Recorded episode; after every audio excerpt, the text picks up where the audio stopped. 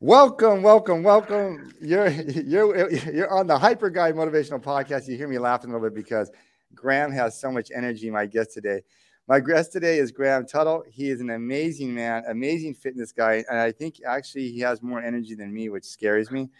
But um, he's kind of a, a social media sensation. Uh, he is a popular in his coaching others in the areas of health and performance. He trains others to be pain-free, stronger and stay active. He works with all aspects of uh, physical training. He is a gym owner of Graham Tuttle Fitness. He has a wonderful website and he has a BA in kinesiology and exercise science. And I'm not even going to tell everybody how many followers you, you got. I'm going to go ahead and let you do that. Uh, and we're going to go over that. But thank you so much for being here today, Graham. I appreciate you.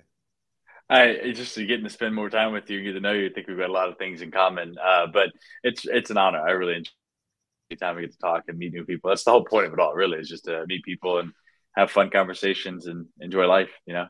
So, Graham, let me ask you this, and, and, I'm sorry I kind of flubbed at the beginning just because I'm so excited. We had a great conversation before we started the podcast. So, um, I, I, you know, what I love about the podcast, I get to meet really amazing people like yourself, and you've started a great business for yourself, and you're so young, and and you have so much energy. And where were you born and raised? So I was technically I was born in Georgia, so Marietta, Georgia, but I was only there for a year. But really, I spent the rest of my time in North Carolina. So I was 29 now, and I turned. So I, I was there for 28 years, 27 years, um, and then just recently, as in these last few months, I moved out to California to go and uh, kind of pursue the next level of opportunities and development. So, uh, but not LA. I think it, it's funny because I told everybody I was like, I'm going to move to California, like they just assumed LA because it's like, oh, you're a social media influencer, you're going to go to LA. It's like, no, I'm going to Sacramento. It's like, where's Sacramento? It's like, well, yeah, there's this Mark Bell, the, the gym, and the podcast. And you and you happen to move during probably the hottest time of the entire history of Sacramento. It's crazy because it's funny. Um, you know, Mark was talking about how hot it gets in Sacramento. Apparently, it's like the fourth hottest major city in the country, or something along those lines. I was like, that's interesting.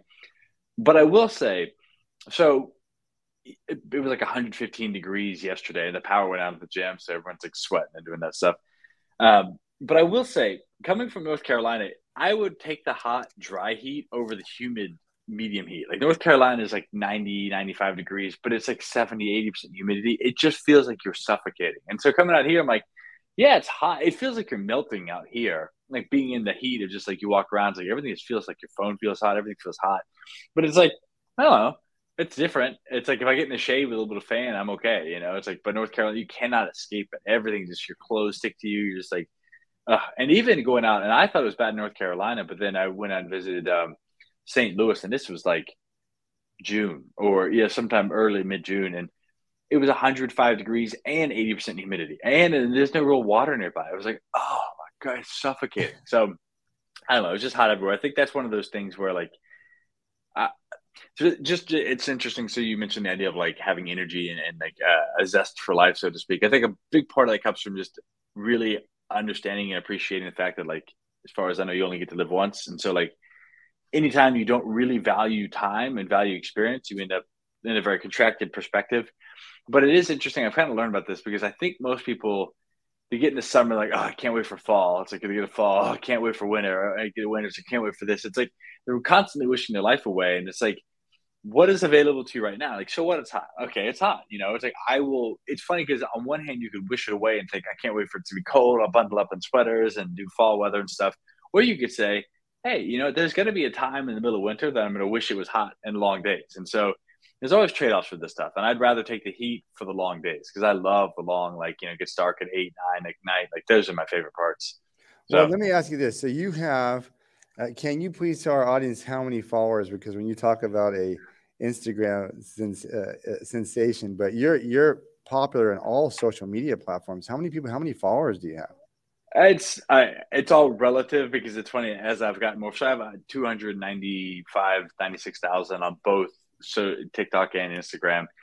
Uh, but it's funny because like I and I know tangible. This is it's all about the perspective in a sense. And I that's probably the, if there's one message to get through, it's like there's your perspective can change your lived experience of life it, it is everything. But I, I remember when I was younger, like a, literally a year ago. So a year ago, I had 4,000 followers on Instagram and, and, it's all a relative count because, you know, it's, it is a uh, kind of an arbitrary metric, but I would look at people and say, "Oh my gosh, they've got ten thousand followers. They must have so many." And then I'd go, "They have eighty thousand. They must have so much. Oh, they have three hundred thousand. They have so much." And then you think of a million, and it's like, it always strikes me as like when I used to, I, I still lift weights, but I, I, used to care a little bit more about the numbers I'd put up. And so you get a bench press, you always hit a PR. It's like you cared about the PR. Like I bench press, I did 275. Like, oh, yes. And they're like, okay, 295. Next thing I can do this. And you finally, this, I realized after enough of these times where like, the second it would be like I wanted it and so desperately valued this thing until the absolute second that I knew I had it, and in which case I was like, "What's the next thing?" And it was this constant, constant shifting of one thing to the next. And so I would go. I remember it was like I pushed a, a bench 295 once, or it's just a few years ago, and the second I got through the lockout, I was like, "Okay, well that was fun," and then it was just the next thing. And so I realized it's all the perspective, and if you're not careful, you end up not being able to you know enjoy the process because the joy the goal is not necessarily to have been to be where you want to be it's to have a thing you want to work towards. And so that even though it's like okay if i could look this is the the true irony of the whole thing is i still have at least once a week where i get this like crippling period of like i'm gonna fail everything's gonna like nothing's gonna work out nothing's gonna you know like i'm gonna no one's gonna like me no one's gonna buy our programs no one's gonna they're not gonna work i'm gonna completely fall apart. I have this like crippling moment of like nothing's gonna work out. But I'm like, if I were to look at myself from the outside at any other point in my life, I'm like, you're as like close to making it as you could possibly be in a sense. And it's like, and if you still have those periods, like it's funny because you talk to some people who are successful. It's like they still have these like inner moments of like doubt and insecurity. It's like it, it doesn't change. But that also, if you take the perspective, is what makes it sweet. Because like without that, I wouldn't value and appreciate the the reality it's like yeah it's just it's more of a rare thing and i feel honored to be able to be in a place because it just any success i have on social media is a metric of a ability for me to communicate things well which means i'm helping people which means i'm able to get in front of people and like communicate something that otherwise is a value to them and that's what i feel honored to because i'm just a regular well, guy. let me ask you this graham and i want, I want to ask you more about your family because i want like i said i want to find out how you became this i'll uh, answer any how, question. how, how energetic you've become and how driven. Um, really quickly, uh, since we're on this topic of heat, um, I too, uh, you know, I'll, i work out. It doesn't matter what the what the temperature is like. Mm. Do you have any any tips for people working out in this kind of heat? What they should be careful about, and uh, any recommendations regarding exercising in this kind of heat? This is an interesting question because right now we're talking, you know, sauna and cold plunge are like the big. I'm sure you've heard about that. Everyone's like, and as a as a seasoned vet like as yourself who's been around a few few moons have passed over the earth it's one thing you see these different like phases of things where it's going to be like i don't know it's hydration then it's low fat and it's all fat and it's you know we got this you know it's weightlifting then it's cardio there's conditioning. It's there's something it goes after the next thing. And so right now we're in this strange situation where there's like this unique little like bio optimizing human hacking thing we want to look at like heat. So the idea of heat plays in well because sauna, being in the sauna, the heat exposure, and cold plunge are like very common. So people are talking about this stuff. And I'm not obviously there are benefits for it. I think there are benefits as simple as saying, like, yes, the human experience would have been lived outside, and we would have had periods of the year where we'd go out in the cold, and then periods of the year where we're out in the heat. Really, no matter where you are, it's going to be relative, of course. And in that, the human the human body, human animal has capacity to adjust to those settings to like to navigate that, right? But it seems like we have a lot better ability to adapt to cold than we do to heat because even in the best of things, like we you literally melt in some capacity. So when you're moving in heat, I do think that there is there's something to be said for acclimating to it and a little bit of mental toughness of like, okay, I'm okay, and knowing has some smart like how to play the game. But a part of the playing the game is understanding the mental part of like, okay, it's hot, but I'm okay. I just need to breathe and keep moving. I'm okay. There's another part of understanding some cool things like, okay, making sure you get your hydration. I'm a big fan of uh, electrolytes in the sense this is something I've discovered more recently is like when you sweat, I'll say the electrolytes with a caveat because electrolytes, I use element because it doesn't have a bunch of sugar in it, but um, they have potassium, magnesium, sodium, which I think are valuable to add in. But it's not as simple as just saying, oh, I sweat a lot, let me get my electrolytes because you do lose a lot of trace things like zinc and copper uh, manganese, like things that like you lose a lot of minerals in your sweat. So all this leads me to say is that like there is something to be said for mental toughness. There are skills you can develop in terms of like tactics, like having a CamelBak, drinking water ahead of time, making sure you're getting a lot of salt and sodium, making sure you're getting your electrolytes as well, and then like you know, uh, my, being aware of how the sun and humidity plays into things. But there is another part where it's like, what is the purpose and the point? Like, if you have to be out and you're working out long days, like you're literally doing, I don't know, construction, and you're out doing landscaping or something like that, and you're out in the middle of the, the, the sun on a 115 degree day, it's like, yeah, okay, you, you know, let's be smart. Let's cover my skin. Let's drink water ahead of time. Let's get my electrolytes, do this stuff. And if you're going to be an athlete, let's say you're doing Ironman or you're doing like a long endurance athlete, you're playing sports where a lot of practices and things like that happen in the middle of the day, or there's competitions, you have to be able to show up. You know, it's there. But to an extent, there is a limited amount of how valuable it is. And so, you know, you think about it. Okay, sure, there's adaptation to heat, but there also is a loss of performance. Meaning, so I go out and do track workouts because I'm a little bit of a runner and I, I want to be fast and do this stuff. And so I could go out and say, I'm going to schedule my workout for two o'clock in the afternoon on a hot day because it's going to be harder. It's going to be hotter. I'm going to have to work harder. But I'm going to get less of a training stimulus for it. May be perceived, I may have the subjective experience of that was really hard. That was actually really challenging. But does that mean it was effective? So, like, just because something is hard doesn't mean it's effective. So, that's the other part is like, chase the hard, do things that are hard or challenging, but also understand what's the real goal I'm doing at here. So, like, mental toughness, do your techniques and tactics to understand how your body optimizes your nutrition and your fuel around that, but also like be smart about it. And if you have to be out there, then yeah, you'll get used to it to an extent. But if you don't, you know, like trained intelligently. Does that make sense? To answer the question? Yeah, yeah, absolutely. I, I always worry about like, especially I, I, know like here at when I think about the University of Southern California, their football team and they're training out in mm. pads in the in the afternoon.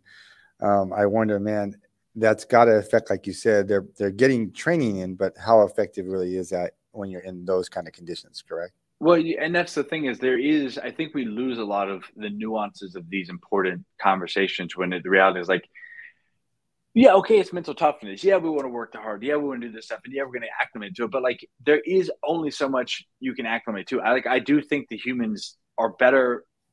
People can live in Alaska a little bit. And obviously, you can freeze to death, but it's like there's something about that heat that really, like, really just. I mean, Wim Hof, for example, you can go and walk and generate a lot of heat internally with your breathing. But who's the Wim Hof of sauna? You know, it's like I don't quite know because there's a certain level of like humans can live in Arctic temperatures and walk across Antarctica and be in cold and swim in ice caves. It's like I don't know how much of that happens with the heat because at a certain point, like you do denature proteins in your body and it does change things. So like it's just be smart. Yeah. And if your coach is like, that's the hard part. A lot of these kids don't get to choose it. And the coaches are just like, you know, hey, this is how we do things here. It's like, yeah, okay. Yeah. well, let me ask you this question. So when you when you were growing up, do you have any brothers and sisters? I have one younger sister. She is two years, one year and 363 days younger than me. So almost two years. what was your what was it like growing up for uh, when you were growing up? Give me an idea of what were your what was life like for you growing up? I would say that there's I I neither so the, this is the interesting thing. So like I was I could not you know I wouldn't know any different because I've only lived one life. Therefore, everything I've lived the the hard challenging things were like breakups with girlfriends and stuff like that. Like those are the challenging things. But like I don't think you have the ability as a kid that's the the bliss thing. Is like as a kid, you're not comparing to other kids. It's once you start comparing to other kids, that's where things get really tough because it's like so and so has this and I don't have that.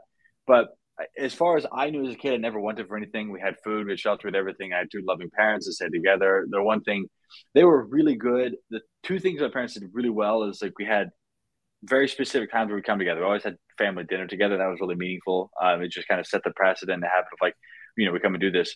But outside of that, we had a lot of free time, a lot of independence. And so, you know, I know a lot of people do all this stuff with their family. I know some people do like everything. It's like, but I felt like my parents did a really good job of two things. One is allowing us to step into more independence and autonomy as we grow older. So like there was a clear like when you're 13, you get to watch these things but not these things. When you're 17, you get to do these things and not these things. Where I know it gets harder and harder with like tel- cell phones and social media and stuff now because there's like how do you you can't really control the flood of it all, but they did a really good job of like allowing us to understand that with more responsibility comes with more like as you get older you have more responsibility and so the trade-off there but also like allowing us to really explore our curiosity so like they would never push us into anything that we weren't interested in. And so there was a lot of independence. So both my sister and I developed as like very independent, very curious, very autonomous people with the healthy safety net of like having a good family. And so that was like a really valuable thing having both of those because I think a lot of people I see it on extreme. Either you don't have a solid family net, but you do have a lot of freedom and independence, in which case you don't have the confidence to go explore things safely, or you have the healthy safety net that ends up being suffocating because your parents or family never like you have obligations like you know you got to be a good son you got to take care of this you got to go to family you and it's like you never get to be an individual because you're always in the identity that you assumed from your family so i think i see both sides of that and i feel very grateful and blessed that i was able to kind of skirt in that in the middle of those two things and outside of that it's you know i worked hard in school didn't really miss much. I was pretty perfect attendance and just kind of showed up. And like, I wasn't anything special, but I just kept showing up. And eventually I realized like, all right, it's kind of like what I enjoy about running is if you keep showing up, you'll, you'll get the job done. It's like, I need to go from here to here. It's like, okay, so keep showing up. It's like, well, you know, just don't quit and you'll get successful at some point. and what, who were your role models growing up? That's a, my dad's always been a really good role model just in terms of managing this, but like it, it's, uh, he managed one of the things I've noticed, and this is I think is interesting, is like as you watch your parents age, you start to see the shift in their mental emotional health, and you start to see that when you're a kid. And so I'll say this too, and this is I don't know how many people do this, but when I was a kid, I didn't ask a lot of questions about my parents. I just kind of created versions. So this is saying like it's better to keep your heroes at a distance. Uh, you know, it's like you're it, it, because the idea is like people are just people, and if I idolize you and like oh my gosh Martin is just awesome guy. Can't like he's just amazing. And then I get to meet you and like, oh wait, he goes to you know, it's like he's just a normal guy and he's got these things or these problems. It's like, oh. So what I ended up doing, and inevitably this actually it worked well for my favorite, but I created this version of my parents that like when they were young, they were perfect. They never did drugs. They never like, you know, did all these things, and the right stuff. They're these perfect people that would never do anything, you know, bad, so to speak. And so I lived up to that, like, oh, should I go to school today? Of course. Yeah, my mom would never skip school. My dad would never do this. And, no, and so I just literally had this version, which I realized since I got older was completely not like them at all. They had a very troubled, rough, unique upbringings and experiences that I like. I just didn't even ask questions. So I just like, so I, here's I'll, I'll liken it to this. You ever watch that uh, the documentary? It's The Last Dance, the Michael Jordan one. Uh-huh, uh, uh-huh. So you know he talks about this story where you know some he's walking off the court and some guy like made this comment to him about how oh it got you on that one or beat you on that or something along those lines. It's a very small thing, and then he's like, I use that as fuel. I didn't like that. And he's like, he came back, he trained hard for like it was like weeks or months. He just worked his ass off to just really get there and like focus on something, like being the best he could be. Use that as fuel. And then the joke of it is you find out at the end of the episode that it didn't even happen. He made up this exchange to give himself motivation to go work on something. And so in some senses, it's like growing up, there were people I esteemed who wanted to be like I, I uh, my parents were Christian, like grew up. I I inherited a very religious perspective of that. So I took the Christianity and then took all the rules from that and applied it to my life. So like there were a lot of things that I just kind of created a lot of structure for myself internally that ended up creating a lot of suffering unintentionally for myself just based off of like you know doing the right stuff and it, it's uh but I, I it wouldn't like it wasn't like I grew up and had a bunch of role models. It's like I kind of picked this stuff up. Like there are people I looked up to, but it was always someone that was doing what I did but did it better. So like, you know, whatever. It's interesting to think about because it wasn't like I walked through with a bunch of like role models where I want to do this, want to do that. It was just like I just kind of like kept my head down and just did the next thing that seemed obvious to me. And I guess in some capacity, I think I picked on more role models as I've gotten older. And what That's interesting question? What what kind of sports did you play growing up? And you're you're you're you're a great athlete. Um, and what I what I what I what I really like about you is you're what I really really enjoy about you is that uh, you really focus on personal physical development. Mm-hmm. You know that not all of us are going to be professional athletes, but you can be a good athlete, and it, yeah, and you can be and you can be smart how you train. And if you have injuries, you very much focus on how to prevent those injuries. And if you do have those injuries, give us steps on how to work through those things. Where did you learn that philosophy from? Like, where did that come from? Well, it came from not being athletic at all. So uh, the the broad broad picture of it all is that when I was, I don't know, I had very weak eyesight when I was born. So like I've worn glasses, glasses since I was two, and they're like I'm talking like real thick ones. Like I've actually never met someone with worse eyesight than me that's not legally blind. So like I'm talking like plus eight point seven five and plus nines. Like so the stigmatism like really poor eyesight. So, um, you know, what that meant is that I I didn't do a really good job of like sitting down and like being a sit down, pay attention, write this thing in school. So I was always moving, and so like I just didn't do a good job of sitting. So when I found sports, it was literally everything. It was backyard football, basketball, softball, baseball, soccer, like rugby, frisbee, literally anything I could think of, like tennis. It was just like one sport after the next because it just made. That's when I felt really at peace. And something I thought about a lot is that I think a lot of my productivity and my ability to produce comes from a deep potentially you could take a deeper unrest at just being still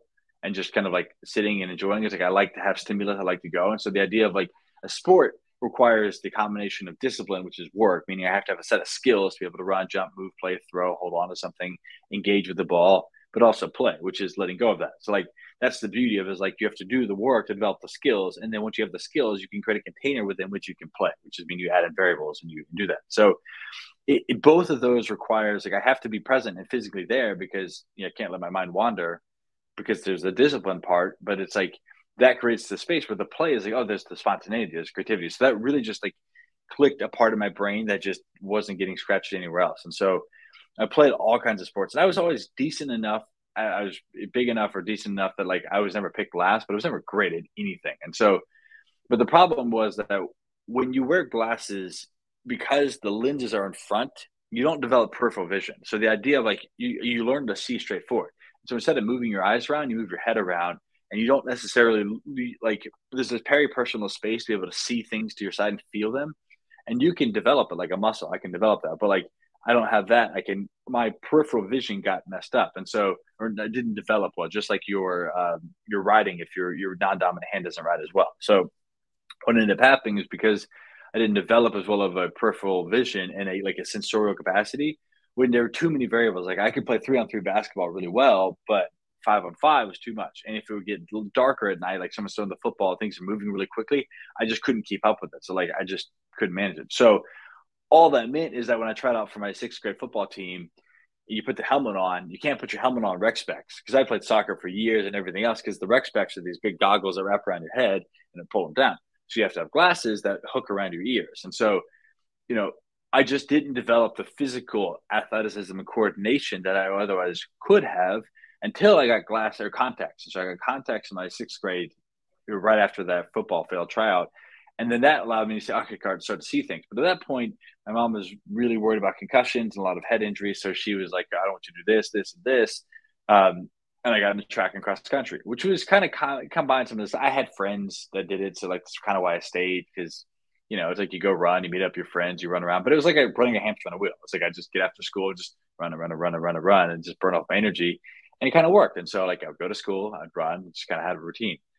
But then as I got out of that, what I really envied, if I could go back and go to high school again, like I would go into a team sport, something that involved more play, something involved more like challenge and skill, because you know, even though you're doing track and cross country, like the track, I'm doing the two mile event or the mile or, you know, the four by if you're really fast. And I finally got to the four by four, which I really loved.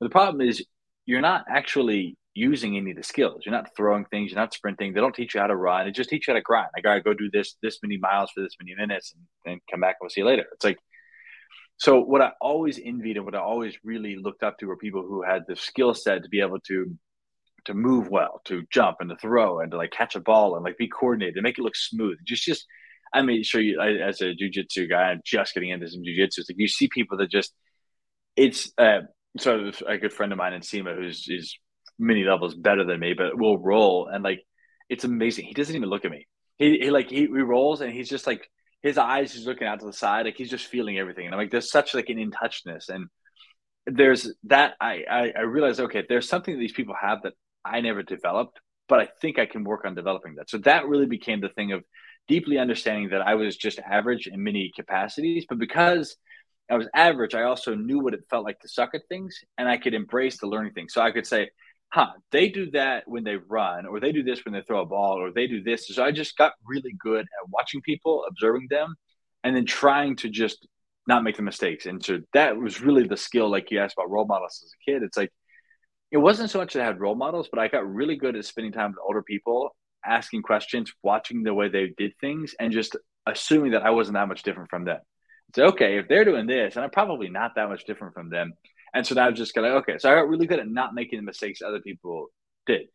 And so that's what like I kind of stayed away from a lot of like the devastating life tragedies, like you know, um, it, it, that could get you locked up or killed or stuff like that. So it's like I kind of just navigated those, and I just used that framework to start watching people and say, okay, let me learn how to run and jump and throw. So over years, it was like first was get out of pain because ironically, it's like if you don't know how to move well, you end up in pain. So it was like let me get out of pain, learn how the body works, and then it's like let me start to apply this to like how would I learn how to run and what muscles? What how do I move my feet? How do I move my fingers? How do I move my spine? How do I like add in skill and coordination? And how do I train that to be a little stronger? And so the cool thing is I've been able to craft to the point that people look at me and they think, "Oh, you look athletic." It's like that's funny because I'm very not athletic internally, and so it's just developing that. It takes time, but it is something you could do. So at this point, what I really look at is saying is I view athleticism as the highest expression of the physical human form, meaning that like if the bodies we're blessed to have is like to really present that as people can run and jump and throw and swing and hang and carry and climb and roll. Like those are the things that make you an athlete. If you can do that, you can do a lot. And so the best way you can honor that is to train in a way that incorporates all these different things while being strong and taking care of your health. And so my goal is to be able to document that because like if I can get to that point, then if you can run and jump and sprint, it means you're out of pain, it means you're coordinated, it means you have capacity. And my goal is to give people that capacity back in their body. And it, it, well, they have to do that, but to inspire them that is possible. So let me ask you. So a total 100. percent So I'm so inspired by what you're saying. So let me ask you this question. So did you go to college and know, hey, I'm going to do something. I'm going to do kinesiology. I mean, did you know in your mind because hey, I, I, you were so fascinated by how the body works, and you were so driven to get better in terms of how you approached mm-hmm. exercise and fitness did you know that going to college, this is what I want to do?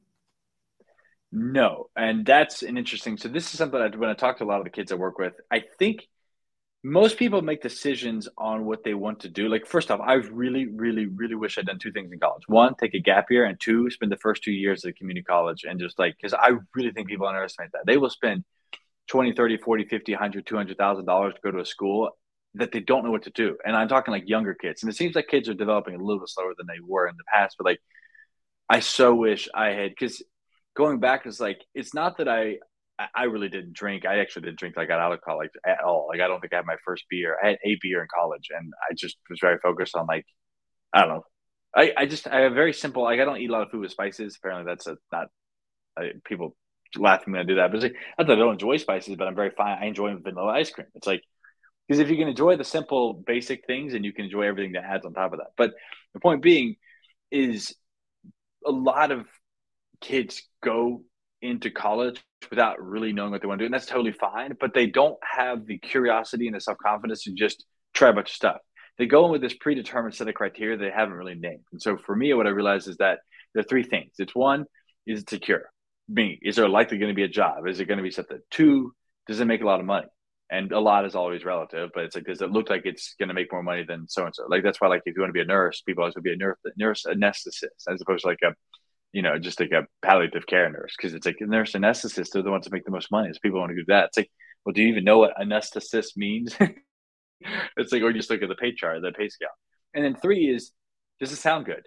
So, like every most a lot of other people, like I'll go to med school when I go to college. That was what I tell people because it sounds good, it makes money, it's stable it had nothing to do with whether I actually felt it, or whether I liked it. Because I'm like, you know, I think there's another hard part with most of our school now has gotten very standardized. And again, that's not a problem because there are we do need to everyone needs to standardize and learn the alphabet so we can speak the same language and do that kind of stuff. So I do hate when people criticize certain things. Like it's easy to criticize an institution and lose the fact that like, you know, law enforcement, for example, as you're highly involved in, it's easy to criticize something and say, well, are you but you're happy that the police are there when you need to call them. It's like it's one of those things where like people it's easy to tear things down. So not to just tear things down and say, oh, the education system doesn't work.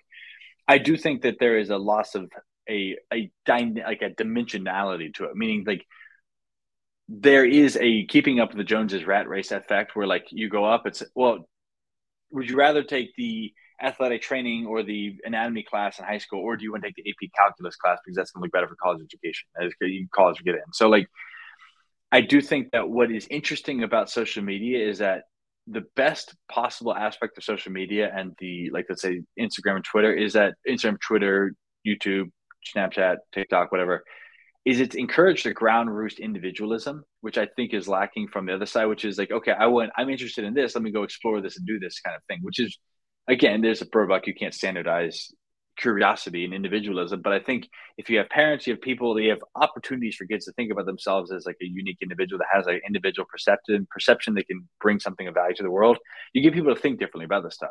But since you don't, you go into these kind of like these next chapters of life, like, oh, I'm going to go to college or high school. My only goal in high school is to have the highest GPA possible and not miss a day, always be good at my sport and like get A's and everything and take as many AP classes as I could. But that doesn't, there's no room for creativity in that. And so my biggest process is like, if there was one our overarching thing that defined my life, it was I set a bunch of rules for myself that were arbitrarily based off of constraints that were labeled by a religion, by a parent, by some thing that I just made up in, in many things. And this is nothing to do with the religion or the actual fact of it. It's like my internalizing. I like to have a lot of rules because I was always looking for some form of truth, for stability, for certainty. So I'd go and say, oh, my parents said these are the these are good, these are bad. And so I would look for the especially her up the southern United States, it was like there is a lot of cultural norms that were kind of weaved into Christianity that were had nothing to do with the actual experience of the faith. It was just much more like we don't do this, that's not polite. So I just set a bunch of rules. And so ultimately, when those rules didn't work out because they created a structure that my, eh, like, eh, let's say, soul, so to speak, wasn't happy living in like a bird in a cage, it broke. You know, got married very young, and that unfortunately, uh, it, that we we went different ways amicably, but it was just a you know left lesson learned. Losing friends at a young age, having career aspirations or things you think you're going to have work out, like ultimately not being satisfied with the things you think you can earn and, and work towards so just seeing those arbitrary rules I set fall apart. So all that started is you see this kind of echoing. I go to college, it's like I had no idea what I want to do because I never want to ask myself, what am I actually interested in? Because if I was really interested and really honest, it was like it was not so much what I'm interested in because I really was fascinated about the body and like moving. And I knew I liked people. I knew I liked to create things. I knew I liked working with the body, which I've worked my way into a perfect career for me. It's a made up job, but I didn't ever think about that because I never paused. I never had the idea of like, oh, what would it look like? Because at the time, my greatest priority was creating security and stability. I'm going to figure out who I'm going to marry, what I'm going to believe, where I'm going to go, what I'm going to do, what my job is going to be. I'm going to figure this out when I'm 22 and I'm never going to change for the rest of my life. And whether or not most people say that, a lot of people go in with that as their main thing. And it's like, that's totally fine. If you want the job, the pension, you want a very specific thing, that's wonderful. But it doesn't work for a lot of people that are a little bit more creative minded. And I think for most people, having a meaning and a purpose that it's not so much that it has to be this grand overarching meaning and purpose, but it just needs to be something that they choose. Something like, you know, I don't I don't need it to be this like it, like having some autonomy. Like I've, I remember this he's in prison. I think it's both in prison and also in uh, retirement homes. It's like people who had the ability to set up and organize the room that they wanted to reported a lot more happiness. So like you may be stuck in a cell or assisted living, but if you can put the books where you want and you can organize the stuff, there's like a sense of autonomy. And I think in life we're given a set of constraints meaning i you know like two is i can my height is mostly fixed my skin tone my ethnicity my inheritance my this to some extent uh, intelligence quotient uh, but also like the, the, amount of years i live where i you know there's a lot of things that were kind of set as constraints. And i think there is on one hand a longing for people to say i want to just get rid of all that and just be whatever i have absolute freedom. But when faced with absolute freedom i think most people just freak out because like we need freedom without constraints is chaos. And most people, like I think all, all, humans don't really thrive in chaos. I think that's the point. Is like we're trying to find some order, structure. Like we go to bed at this time, go to bed at that time. Schizophrenia is for people who've lost all sense of social norms and are just completely unbound. So the idea though is that like it's in it's not saying i need to have this freedom because the people that wish for that i think they just are misplacing a desire to have just more autonomy in their life. And so whenever they have that it's like what is it that i actually want to want? Not what do i want because what do i want is influenced by like my family what i was told is right what I was told is wrong. It's like what do i wish that i wanted? And so that question alone just thinking about that is like okay you know it's like you're to think about what's out there. Because i remember going into high school and college and i was like there's like three jobs. You could be a lawyer be a firefighter you could be a I don't know, a doctor, and like that was it. Because I remember, but I used to have this sensation. I would drive by these houses, especially in smaller towns, and just go like, "You have a job, you have a job, and you have a job." Most people, I'm assuming, but it's like, how, what do you do in the middle of you know Weddington, North Carolina, or like, uh, or say St. Louis, Missouri? Like, what does everybody do? You go to the middle of Alaska, like, what is? I drove through a town coming back from Lake Tahoe yesterday, and there's a sign who the town was called, but it's population 139. I'm like, that's so specific, but like well, what do these people do? Like, what do they do? And then you realize like there are infinite amount of jobs. Like if I provide value for you in a way that you couldn't do for yourself, or you you provide you want to exchange money for value, it's like that's a job. And so like, but that amount of like infinite options is overwhelming to kids. And so like for they're like the simplest, I have to do this. And so ultimately I went in with those criteria and I was like, well, what sounds good? What makes a lot of money? What seems stable? And I was like, oh, middle school. And I got in the first year of chemistry. Even though I did well at chemistry in high school, I hated it. And I was like, I did that. So then I bounced around from that. I was going to go be a missionary in Spain. I was going to go do math and statistics. I was going to go uh, do uh, learn uh, Spanish as my like a primary thing. To like physical therapy, occupational therapy, nursing, nurse practitioner. And it was like, none of it stuck. But the only thing I if I was really honest, like I just love to move. I love to play sports and I love to like meet people. I just love to be social. I just loved it all. And it's hard because like, what do you do? How do you make that a career? So I went to career services and like, well, do you think you do well in exercise sports science? I'm like, yeah, but you can't be a personal trainer. That's not a real job. I mean, that's like, what do you do? Like, what is that? I would tell my parents to send me to school to be a personal trainer. Like, get out of here. So it's like, I could go be a physical therapist. So I, I did all the classes. I took like seven anatomy and eight physiology just because the one for exercise science, we're not the ones for physical therapy prereqs, we're not the ones for nursing. It was just like it was stupid. So I took a bunch of these things. And ultimately it was like I got through that stuff and then I was like, I can't I did shadowing physical therapy. I'm like, it's so retroactive. You have to stuck with insurance companies. People don't care. They're only there because insurance is paying for it. It's miserable. I'm like, this is just I that's one thing. I've always been honest about what just isn't right for me. I by the time when I get to some point, I'm like, this just isn't working for me. At least I'm like, it's just not working for me. And I like say no at some point. It sometimes it takes a long time to get to that point, but like I've consistently gotten faster at the delta between when I know something is right for me, when I act on it. That that is the growth of my life at some point. Is like getting shorter and shorter in that time. And so then I graduated and I was going to do nursing because someone said that would be good. You get like four days off a week or something like that. I was going to I applied, didn't get in. So then I applied for the internship at a gym. It was the, at the the only thing I really loved is like I worked with a professor and I would work out with him. I loved it. It's amazing. And then I would go work at the school gym. There's the places I felt happy and healthy. I felt it just feels right. So I applied for an internship at the gym when I graduated because of course you go to four year degree and at a UNC Chapel Hill and say, "What are you going to do?" Oh, I'll be an intern at the gym that I worked at because like, that's as much growth as I've made. but I ultimately didn't get that. But he introduced me to this uh, athletic training facility, and I walked in that place. It's D one. There's a bunch of franchises for them, but like this one is now closed. But I mean, I walked into this place.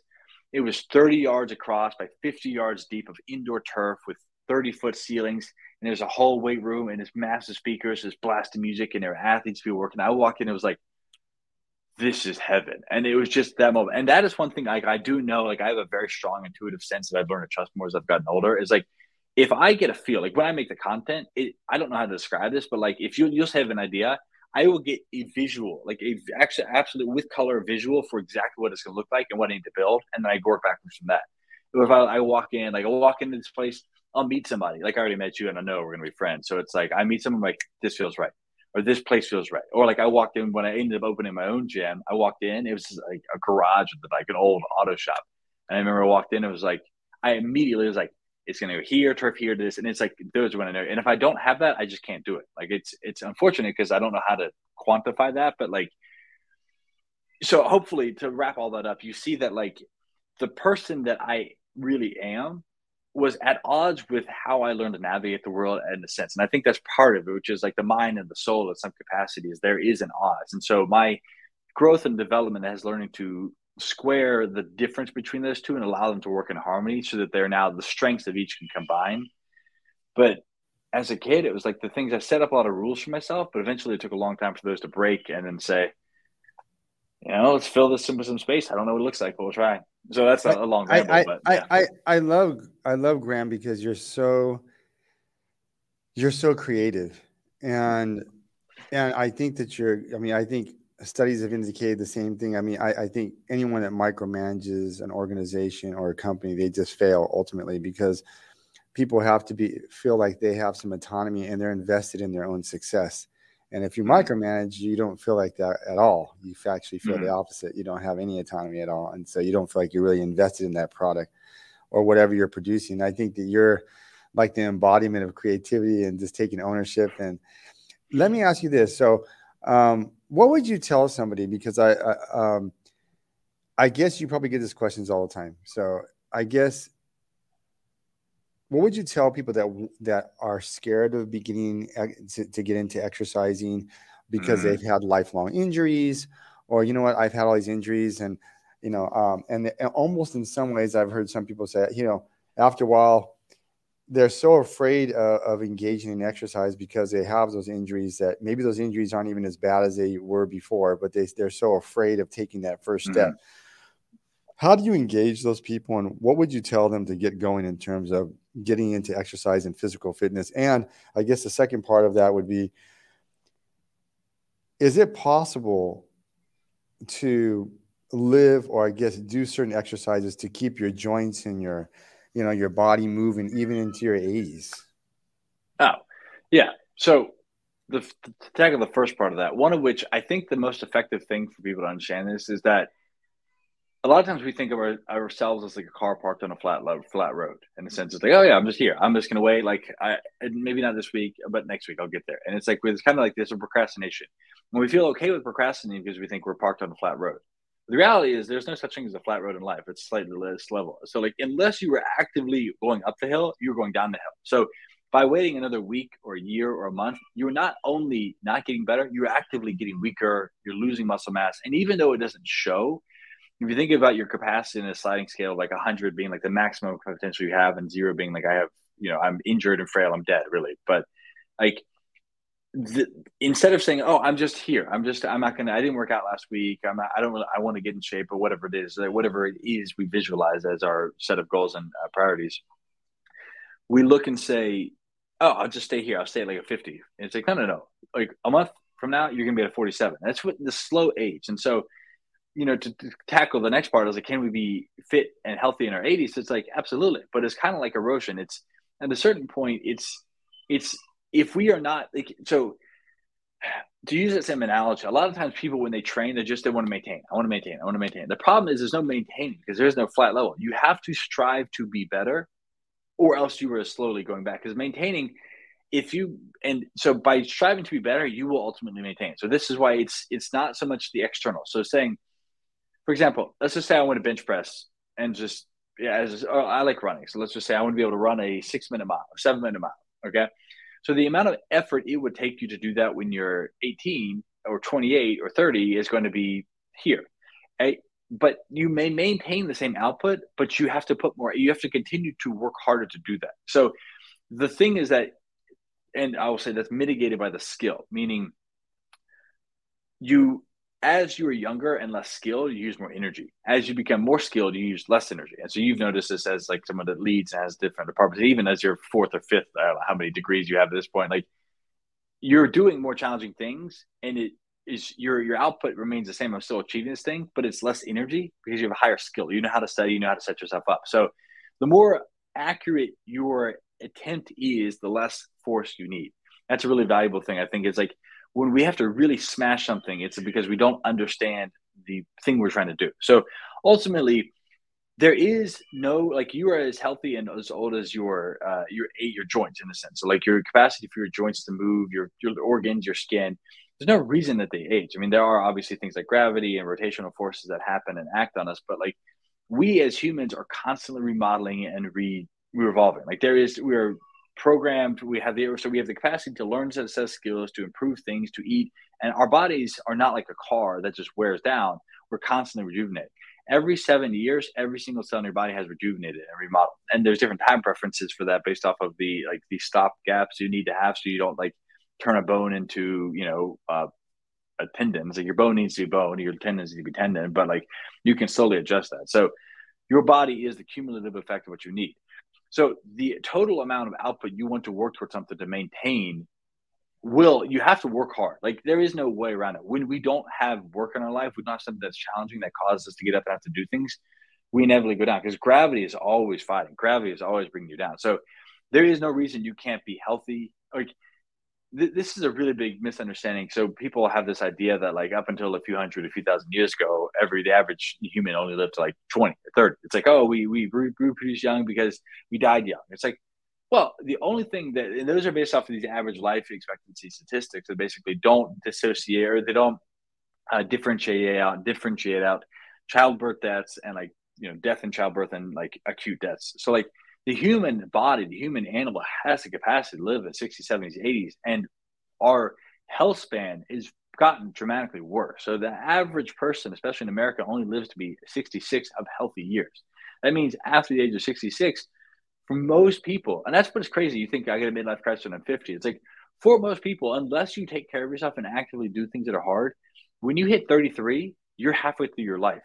Because yes, sure, you may have 10 more years living in assisted living or in a wheelchair, but like if you have one or more metabolic illnesses where your brain's no longer functioning, your body's no longer functioning, you can't live, it's like you're slowly losing the capacity. You have the diabetes, you have some type of disease, you have uh, neurological disorders that start to happen and this is all preventable because it's not that our bodies have changed it's that the, the environment we live in the food the toxins the things we're exposed to have adjusted it so to to tie that and then bring one point is yes it's it's not only possible it's natural for humans to live well at their 60s 70s and 80s to be healthy but the harder part is it's not just about exercise the movement is it's kind of like breathing you have to breathe and there are certain ways you can breathe that are more that serve you better than others you have to move but there's also things to understand. It's not just that like it's your light exposure. It's being out in the sun. It's being able to touch the earth. It's being able to eat. It's understanding your sleep. It's understanding your mental side. Do I have meaning and purpose?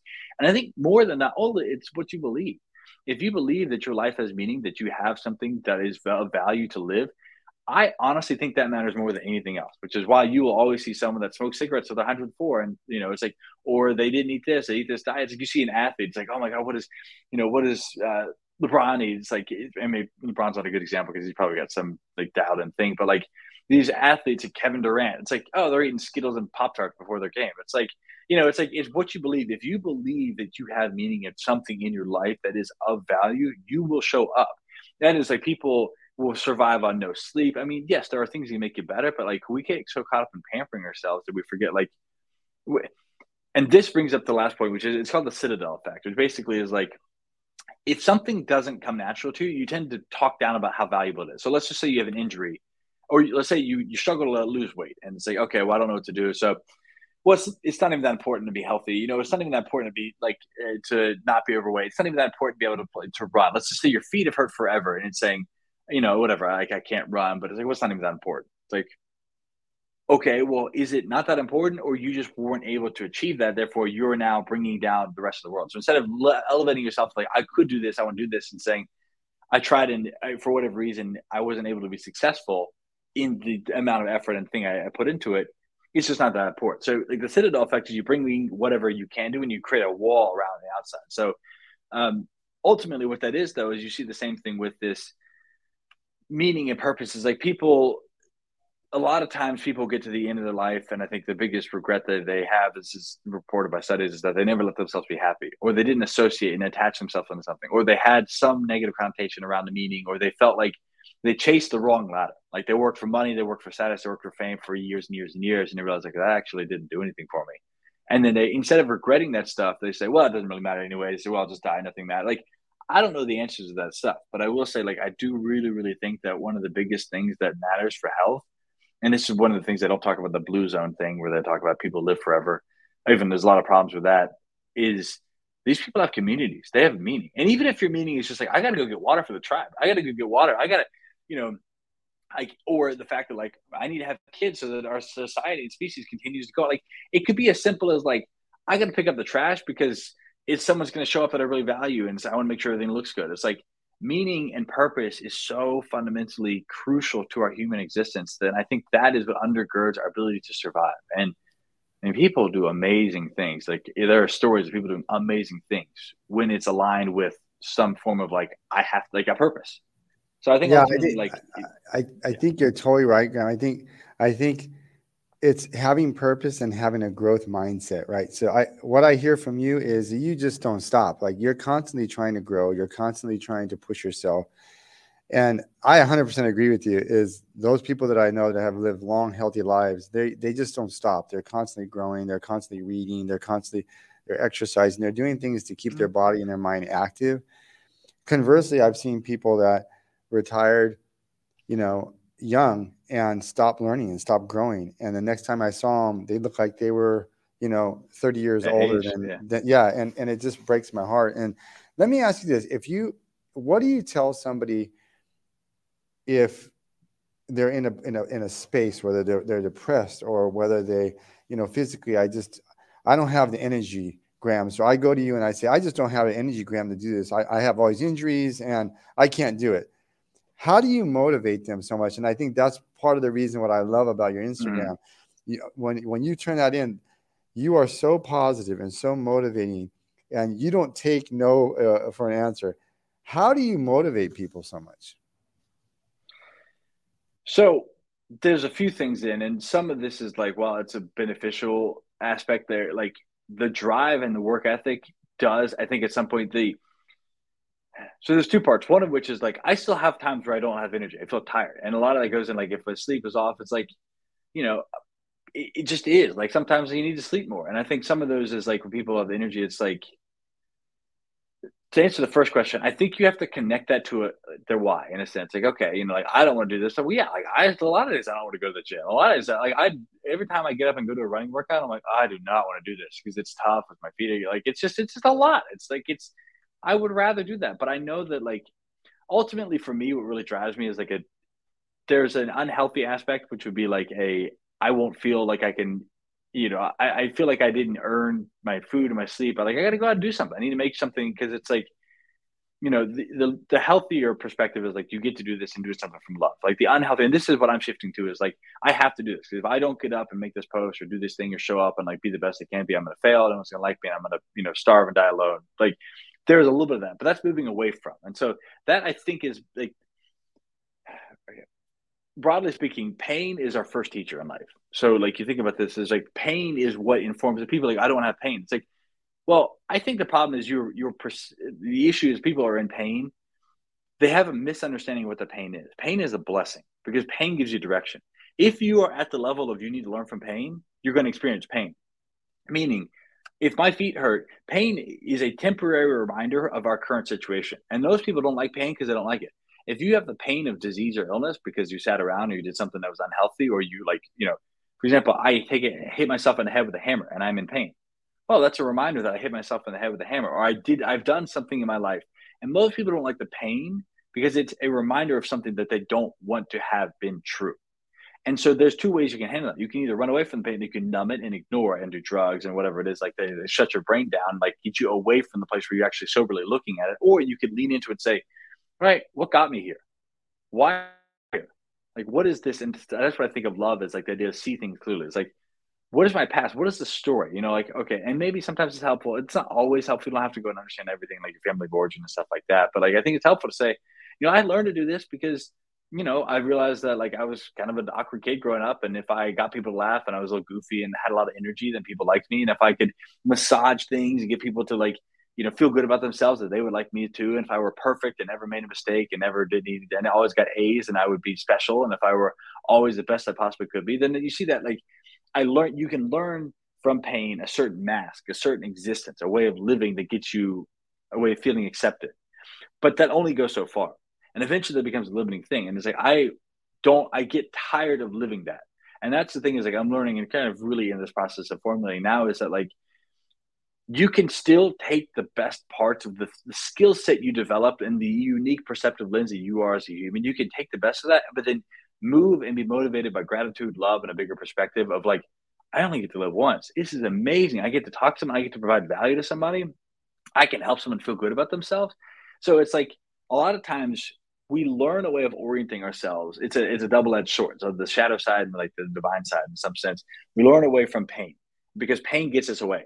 But when we lean back into that pain and saying, "I just felt insecure," it's like then you can find a way into lean in to see what it is and just like shift that around saying, "What a blessing it is to be able to do this, to be alive, and have this."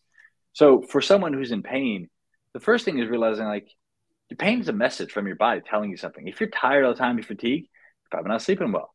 You're probably eating a bunch of junk food. Like there's something, and so like if you don't want that pain anymore, you have to change that. Eventually, when you stop numbing and moving away from the pain, and you lean into the pain, which always requires discomfort, effort, and just being in the hard place, when you can lean into that pain, you address it and you learn from it and you move on. Otherwise, it's just like this kind of constant circle of life. You keep repeating the same thing over again. And so it's like, it's not so much like, oh, if you're paying, like, oh, you know, don't go. I'm not like, it can be helpful to get help, like either therapist or coach, a physical therapist, or like a, a personal trainer, something that can support you and give you confidence while you don't have that. That can be amazing. It could just be a friend. It could be like a, a, a bet you make with yourself. It could be anything. But the idea is like something that gets you leaning into the, the discomfort and then appreciating your pain. When you can appreciate your pain, you know you've learned your lesson. Okay, so I that means two, you move on. I got two questions. We have like 20 minutes left, and I, am going to have some rapid fires for you too that people aren't ready for. I'll so try. be ready for I'll it. Try. I'll try. Okay. Rapid fire. No. I don't know if I've ever tried. Uh, I've never done a rapid fire rapidly. uh, and so uh, I have. I always have like these two questions. As, as, I could talk to you for hours, by the way. So um, we will. I what, will spend much time together. Uh, one of my friends, uh, he was asking this. He said, "Can you ask Graham this?" So I had some people reach out to me because they knew I was going to talk to you. They said, "Can you ask Graham this?" And I said, "Sure." Uh, he was asking. He has persistent belly fat, male, uh, and he's mm. wondering how. What's the best exercise? Uh, he said he's tried his dieting. He doesn't know what kind of exercise he should do uh, to get rid of that persistent belly fat. I think a lot of people have that question. Mm-hmm. And then the other question he said is Well, let's what, start with oh, it's both from him? Yes. And okay, then the second cool. question is if you could choose one exercise for overall fitness, what exercise would that be? Would you recommend somebody to do? Um, so with the belly fat is an interesting thing because it's not as simple as like what exercise to do. Because what I do realize is that like all exercise in a capacity is based off of like it's nutrition in a sense. Like, so you can move and exercise, but if you ever look at like how many calories you burn from a really hard workout, it's like a few hundred. It's like it's a very it's a very hard thing to have to like exercise away the the the, the belly fat in a sense. So the hard part is that it is it does go down to your diet. My specific encouragement with the diet is well, the simplest thing you could do, uh, like I'll give three simple steps. One is optimize for protein, just get more protein in your diet. Two, I, it's the sauce thing. I think if you wouldn't eat it without a bunch of sauce or dressing, don't eat it.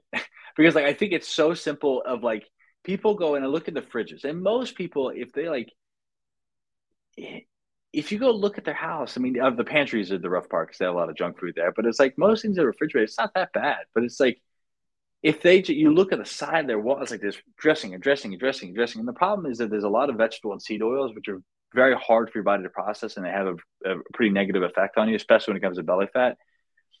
So it's just sort of like re reassociating with what you eat. It's like that's a big part too. Um, and the third part is just like there's a relationship with food that I think most people never think about, which is that we think of this like we get hungry, and yet most people don't really know what hunger is. They confuse hunger and boredom. So it's like, you know, we eat, but it's like we use food as an outlet for stress, as a as social lubricant, as something that makes us feel good, as something we do when we're mad, happy, angry. And it's like, you know, I think that there's something to be said for like adding in some fasting is really valuable. Um, and my trick to doing that is like chewing gum. Like one of the best things you chew, like I have this Falim gum, which is really good for the jaw. It's like tough uh, Turkish gum with no sugar, no flavoring. And just chew because it keeps you like, especially a little hack for him. When you finish dinner, because it's like most people will crush, they'll be fine, they're busy, they work, they'll eat all day, it's kind of like they're doing decently well, and then they eat, and then it's like the after night where they get like, I'm bored and I'm stressed. Instead of going to bed, they just kind of sit there and like I either rummage through the pantry. Chewing gum, like getting it's called Falim, F A L I M. I love this stuff. It's like I've been chewing it for years, and it's actually made a big difference in my jaw development and strength of my face. But so first thing is like optimize protein, try and get a gram per pound body weight. Second is, you know, be mindful of like don't eat don't add sauces to stuff like sauces and dressings because those are the biggest things that like adding calories and flavor and then make otherwise really like pasta. No one's eating plain pasta. No one. But you put a bunch of sauce in, so that doesn't mean you can't enjoy that stuff. But it's like most breads, most pastas, most like most like very most vegetables, most salads is like you just wouldn't eat that without salad dressings. It's like so just something to as a little thing to think about. And then third is like grab some gum to chew so that when you know you'd otherwise be bored and want to eat, you have something in your mouth to occupy. Like those things really make a difference. All that being said, the best thing I would tell him to exercise for, for most people, is walking. Just walk. If you can get out and walk for 30 minutes a day, like and just make that a habit, listen to a podcast. It it is so so undervalued. It's amazing. If you could just get in the habit of walking in the sunlight, it gets you fresh air, sunlight exposure, vitamin D for your skin, you're moving. It's so easy. And then eventually, if you feel good about it, build up into running. I and like you know, if you want to do the training, get that point. You could sprint at some point. Like that's amazing. Sprinting is the most cardiovascularly like weight taxing. Like you could do like you're going to burn the most calories when sprinting just because your body knows what's contributing. But that takes a long time to get there. Simply walking, and then as you feel better, start jogging a little bit and start running. And like build up from there. It's beautiful. Oh man, I love it. I love it. Man, I could go on with you. I'm, a, I'm a, you're going to do it definitely a part two for me here. Um, here we go. What is your guilty pleasure food? It used to be hint of lay, hint, hint of lime Tostitos chips. I would eat a bag of those. I had to limit myself just a bag a week. That was years ago because I stopped doing that. Uh, guilty pleasure, like food now. I love food. I love food. Like I love to eat. Part of the reason I work out so much is so I can eat. But um, you know, it's really guilt. So like guilty pleasure is like something I eat daily or just like what I would go to. It's cheese. I, not even cheese. I enjoy that too. Like I just love a lot of food. Okay, what is it's your sweet, favorite, sweet sugars and stuff, probably that. What's your fa- favorite Marvel character or DC? This character? is such a great question, and I had this little thought that like I think there's something about the character you're attracted to says something about the archetype of who you want to be as an individual, what you value as a priority. And it's funny because I was like, I don't, I don't know who I'd be. But then I was, I had this conversation with another podcast, and they're talking like, I think you'd be Spider Man. I was like, I don't want to be Spider Man because it just is like he's so lame, he's so. Average. But I think it honestly has got to be like my Marvel soul character's got to be Spider Man because average dude, do great power. Like he he understands. He's torn between the conflict of like power and responsibility. Like he sees these things, but he's intelligent. He sees he gets stuck in between. And it's like he's a hopeless romantic he wants to do right, but he's just you know he's limited by his capacities. He's uh, I, I think I empathize a lot with with Spider Man. I think that that'd be my answer. Okay, yeah, if, although I don't like spiders. What what would the older Graham, this version of yourself, tell the teenage Graham? Oh, me right now. Uh, advice wise, you can just give him one piece of advice. You can you, you as the adult are going to give the the younger version of yourself some advice. What would that be? try harder, have fun, try harder and relax more, uh, and then like enjoy, uh, like take more risks. So like I've, I tend to play it. Say I've gotten better and better at taking risks, but it's like try harder in the things you really like. What you care about, care about it, and lean into it, and try as hard as you can. Like just enjoy it because you get the opportunity. Relax and enjoy it because there's no rules. We all die anyways, and it's like there are no rules to life, and you're not going to be like in ten years with the way your memory is wired, you're not even going to remember any of this stuff, anyways. And then take more risk because, like, you know, that's where you create stories, either a story or a learning lesson. And if you if you could meet one person in your life, your dream person, any time in history, who would it be, and what would you tell them? What would I tell them? Tell him, him, him, or him, him or her. So it doesn't matter. Whoever it's some yeah. some some someone in your life you could meet one time. It doesn't matter where in history. And what would you tell them? Well, there's people. So there, there's two parts of me in some capacity. One of which is the part of me that would want to go and experience what it's like. A part of me that wants to go and learn from the future. Like there's people that want to meet now and be like, and just spend time with them. But honestly, it would be Jesus as one example um, on one end, and then um, what would your question be? What would your question be? It's not so much a question. Like I, I don't. I would want to be because so, so I, I break this down into two things. It's like I do think that there is. Oh, and Socrates. Those are uh, and Plato. They're like those three. Um, but it's oh Anthony DeMello, Jesus, and Socrates. Those three. But the question is, it's not so much that I want to ask them because I think that there's things. There's some people who just demonstrate knowledge in terms of words. Like they're able to describe things. I want to learn. I want to listen to. Like those are people you can lead from writing. But there's other people who demonstrate knowledge and wisdom in this like empirical way, just being around them of like like I know a lot about these people, but I would want to be around them and just to like get that third dimension sense for like, yeah, are you living in alignment? Are you someone I should aspire to model my life after in a sense? Because it's like I know a lot about Jesus and Socrates and some of these ancient thinkers, these people that are incredibly uh, and even um, Eric, not um, who's uh, Marcus Aurelius, like those guys. Like I know a lot about these people, but it's like I want to just spend a day with them and just be like, how do you treat the people around you? How do you live? Do you seem like someone that's at peace and at ease? Like that's what I would want. I don't have anything to ask them. It's just like because everything that they would have that's a value is written down and set already. But like love, what they can't, what you can't write down is like how do you exist? How do you feel? Okay, and here's here's a, I usually end it with this one. It, it's it's it depends. A lot of people take it a lot of different ways, but Graham, what do you want to be remembered for when you're no longer on this earth? When people look back and they talk about Graham Tuttle, what what do you want to be remembered for? That's an interesting question because on one hand, I have no anticipation of anybody anybody remember me at all in the sense. But they are.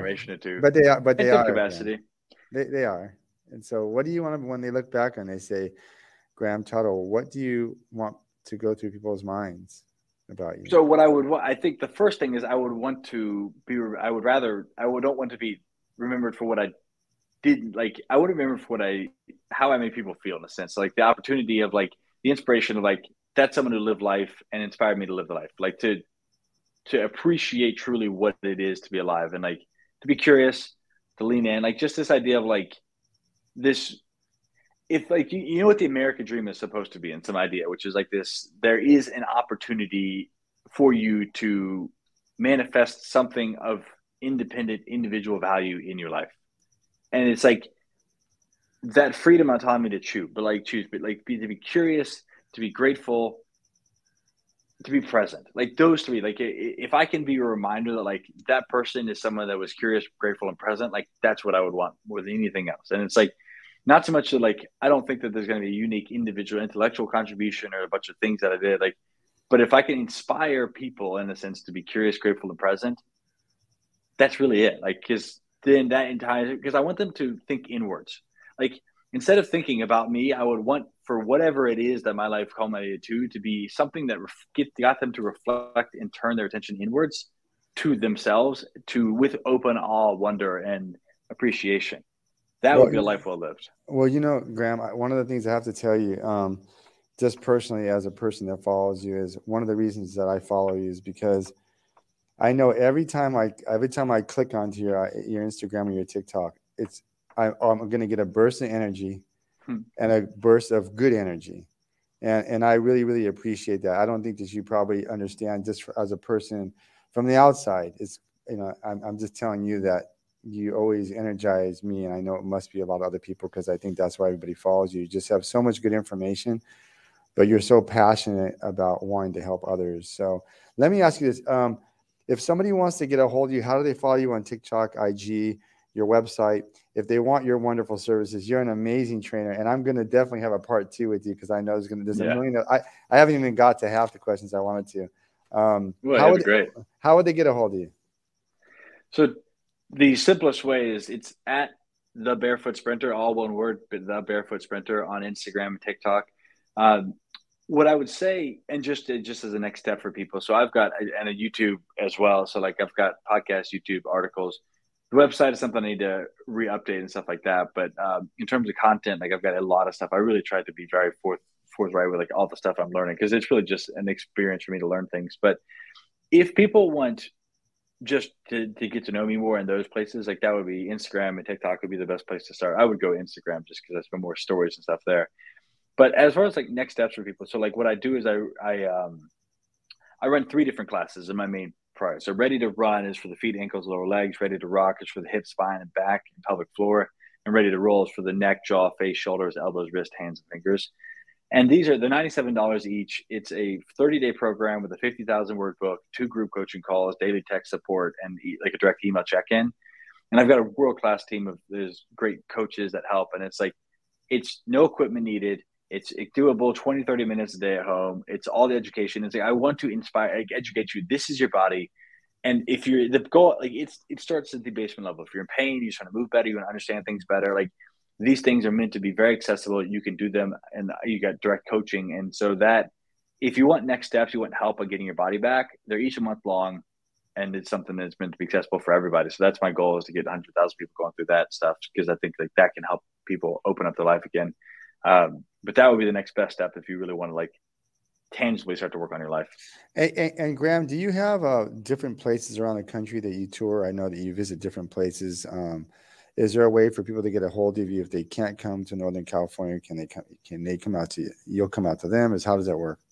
I would so my life has changed dramatically in this last year, but really the last seven months or six months. Um, so I do travel a lot. So I'll be up in uh, in Boise, I think doing like a ready to run or a charity run kind of thing. Then back to North Carolina, then back to Southern California, then uh, Vancouver. So I'll travel a lot. I generally talk about it when I'm on my social media, but I would say like at some point, probably in the next year or two, I would love the idea of like being able to do a tour and just like go host conversations and, and meet people and go run and do kind of that that stuff. So I think that could be a lot of fun. Um, so that would definitely be something I'm working towards. It doesn't have anything I have set up right now, but it would be something to work towards. Well, thank you so much for being here. Thank you for being on the podcast. If everybody likes to pause it, give it a thumbs up and keep learning. And until next time, thank you so much for being here. Graham, you are the best. Um, like I said, there's going to be a part two with you. Great energy, good. You're a good person, and uh, thank you for being on here. I know you've taken a significant amount of your time, and I know you're very busy. So thank you so uh, so much. I appreciate. It. I'm you. honored to have the opportunity to talk to an amazing figure like you. So no, it's, it's all you, you and I will definitely stay uh, stay on after our and thank you so much for everybody and we'll talk to we'll see you next time with our next guest. Thank you.